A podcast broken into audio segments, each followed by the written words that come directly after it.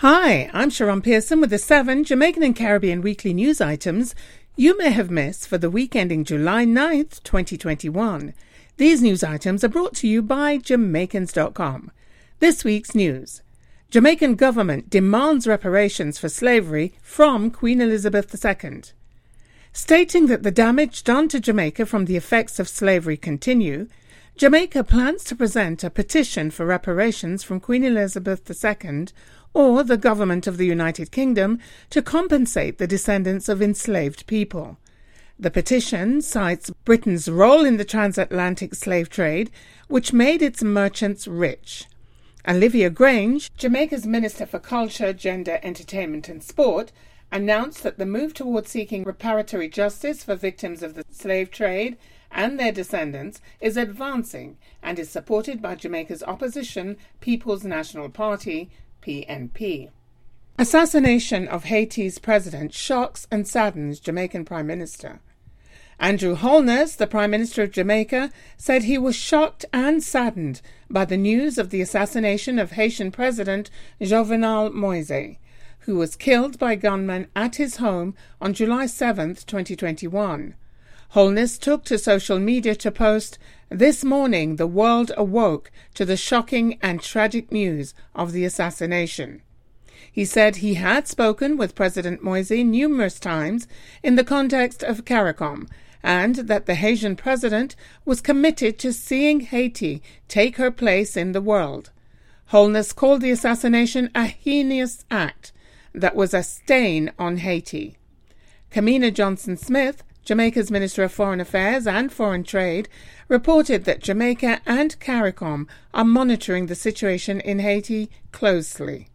This week's Caribbean news Jovenel Moise, President of Haiti, assassinated in his private residence. The president of Haiti, Jovenel Moise, was fatally attacked by gunmen in his home on July 7, 2021. His wife, First Lady Martine Moise, was injured in the attack and taken to hospital. She is in a stable but critical condition and is being moved to Miami, Florida for treatment. Prior to the assassination, Haiti had become increasingly unstable as Moise ruled the nation by decree for a period of more than two years after the failure to hold elections. Moise's opponents had called for him to leave his post in recent months. Haiti's security is now in the hands of the National Police of Haiti and the Armed Forces of Haiti.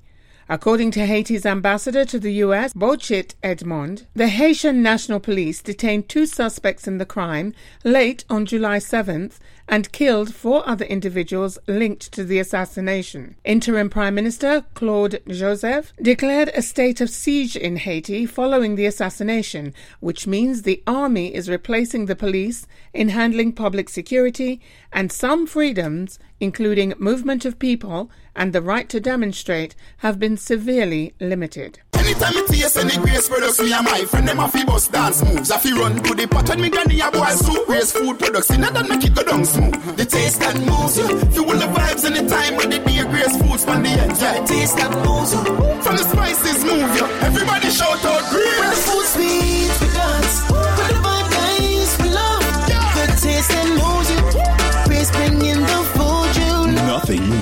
vibe, your mood, or your appetite like the taste of grace. Are you ready to reach the world?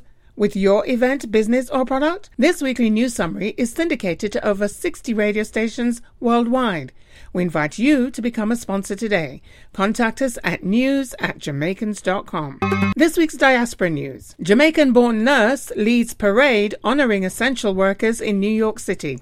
Sandra Lindsay, a critical care nurse who was born in Jamaica and was the first individual in the United States to receive a COVID 19 vaccine, was named the Grand Marshal of the New York City Parade of Heroes. She headed the parade on June 7, 2021, held in honor of essential and other workers who made major contributions toward fighting the coronavirus pandemic. The Parade of Heroes was the first ticker tape event held in the city in almost two years. Lindsay was also honored by United States President Joe Biden on July 4, 2021, at a naturalization ceremony held at the White House to recognize outstanding Americans by choice. At the ceremony, Lindsay called the U.S. a country of possibilities and opportunities. This week's business news.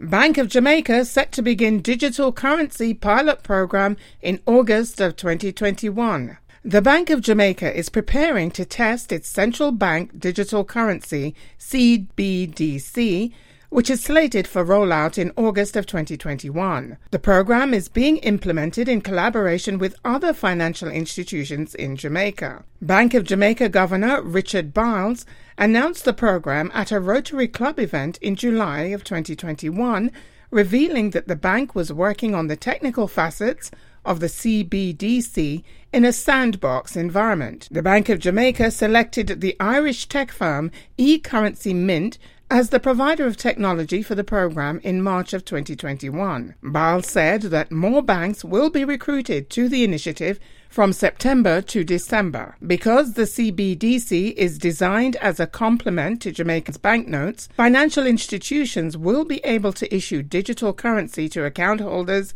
at a rate of one CBDC coin to one Jamaican dollar. Now for this week's arts and entertainment news. Koffee's Lockdown named Song of the Year by Jamaican Reggae Industry Association. Lockdown by Grammy Award winner Koffee has been called the anthem of the COVID 19 pandemic.